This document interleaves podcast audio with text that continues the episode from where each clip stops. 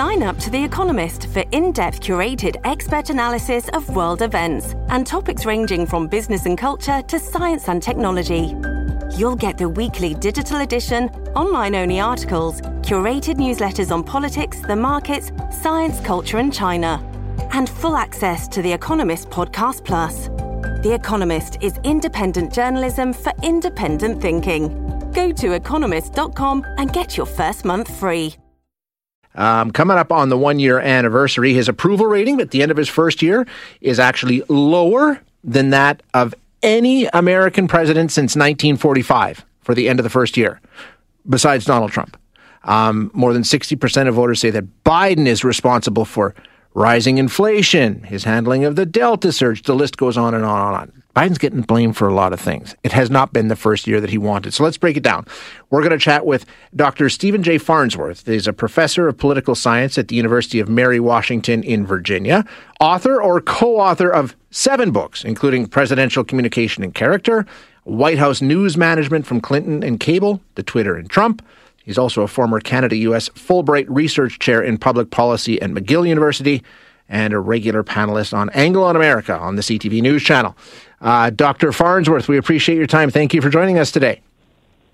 Glad to be here. Thanks for the invitation. Yeah, so let's just take a look. If you if you wanted to look back at the first year, there was a lot of uh, optimism and there was a lot of hope and encouragement sweeping across parts of the United, not all of the United States, but parts of the United States when Joe Biden was sworn in. Um, I don't think the first year has gone the way any of us predicted it would. Correct? Yeah, I think what you have to appreciate when you look at any new president is that they can be a victim of circumstances. In many ways, Joe Biden becomes president in a very, very difficult environment. High unemployment. You have a, an extraordinarily divided country. A lot of Americans, even now, have their doubts because of the things that Donald Trump has said, whether or not Biden is a legitimate president. His majorities in the uh, Congress are razor thin. Mm-hmm. And so you add all those things together, you're talking about a pretty unfavorable environment for, uh, for him. Um, and then we haven't even started to talk about COVID, which continues to bedevil uh, politicians pretty much anywhere in the world right now. Uh, from an observer on this side of the border, the things that seem to have tripped him up, um, the big one, and it seems to happen pretty typically, um, his own party. Uh, they seem to be one of the major um, obstructions that he has to try and deal with if he wants to get anything done. They seem to be part of the problem down there.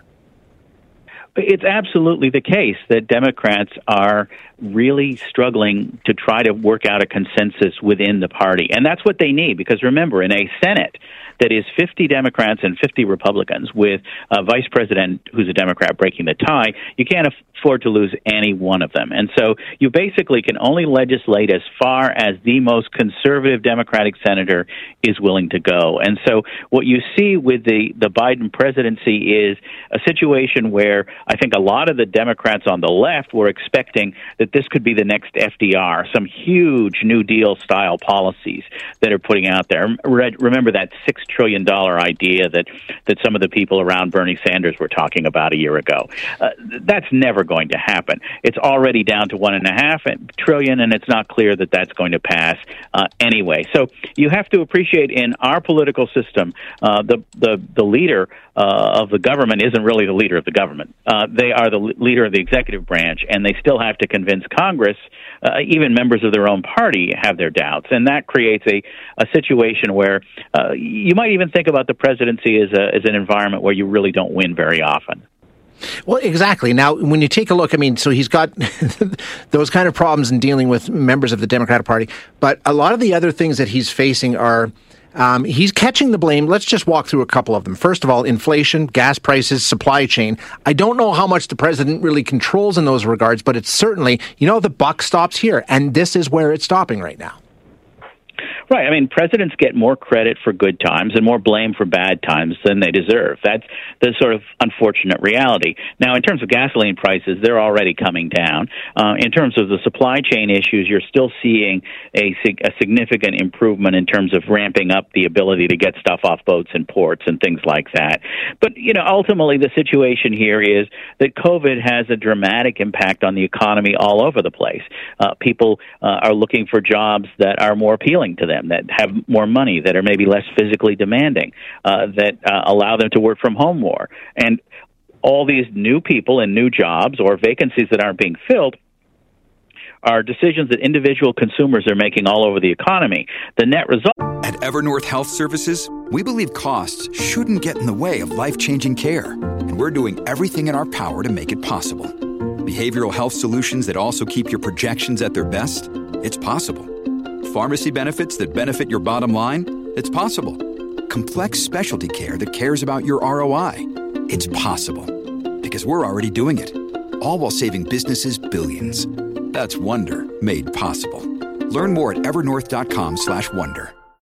This episode is brought to you by Shopify. Whether you're selling a little or a lot, Shopify helps you do your thing, however you cha-ching. From the launch your online shop stage all the way to the we just hit a million orders stage. No matter what stage you're in, Shopify's there to help you grow. Sign up for a $1 per month trial period at shopify.com slash special offer, all lowercase.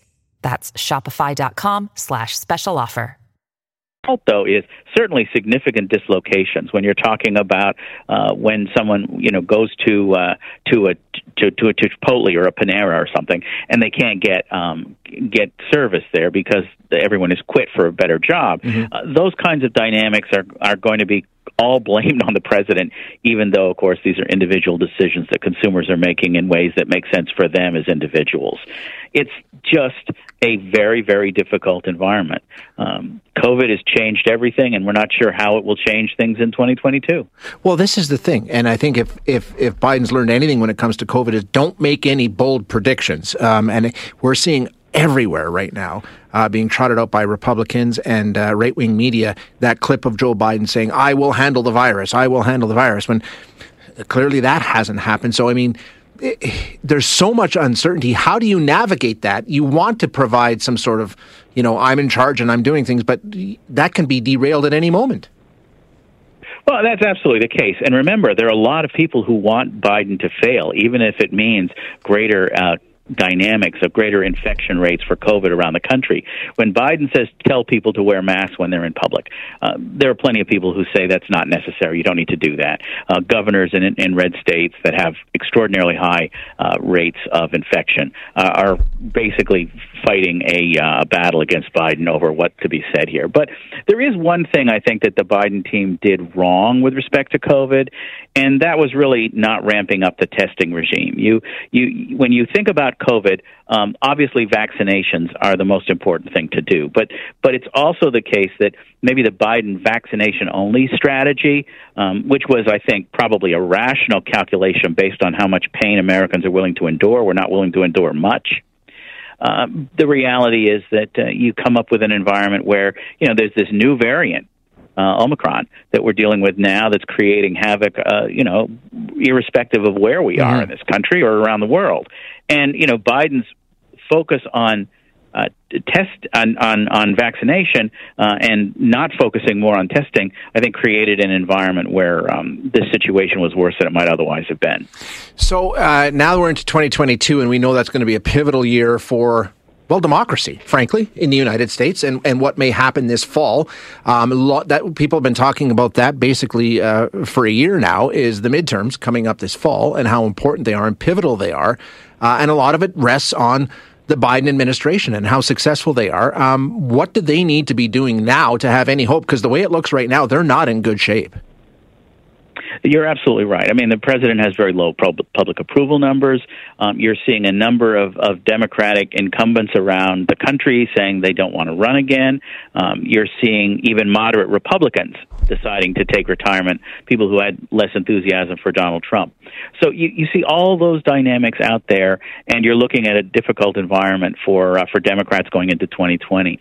We also just had our census, and so new lines are being drawn for a lot of these congressional districts, and in many states those are drawn by the legislature and the Republican legislatures around the country, particularly in states like Florida and Texas, are creating very friendly environments for Republicans to uh, to run and maybe cut out some Democratic seats. So you put all that stuff together, it's a very difficult environment. I think that the Biden team is really going to rise and fall in the state of COVID above all. I think that the healthcare and economic consequences of that are really the one thing that, that he needs to focus on above all. And so much of that is outside of his control. It's any it's anyone's guess how that's going to work out. The one thing that may work out for, for Biden, and this is the great imponderable of 2022, is the uncertainty of all the legal challenges that the former President Trump is facing. If uh, cases start being made with respect to uh, the way he um, tried to manipulate the election after the fact, manipulate the vote counting, uh, those kinds of issues, um, as well as other issues involving potential uh, crimes involving his family businesses and tax reporting and so on. Those things may really take the wind out of some Republican sails, but that's a pretty thin reed if you're a Democrat for you to base your hopes on a uh, on a revival. Normally, presidents get hammered uh, in their first midterm elections. You can look at yep.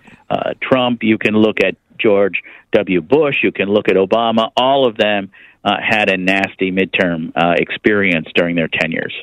Yeah, I think that's pretty much the way that it plays out. So uh, we'll watch and see. Um, Doctor, thank you so much for your time this morning. I appreciate you joining us.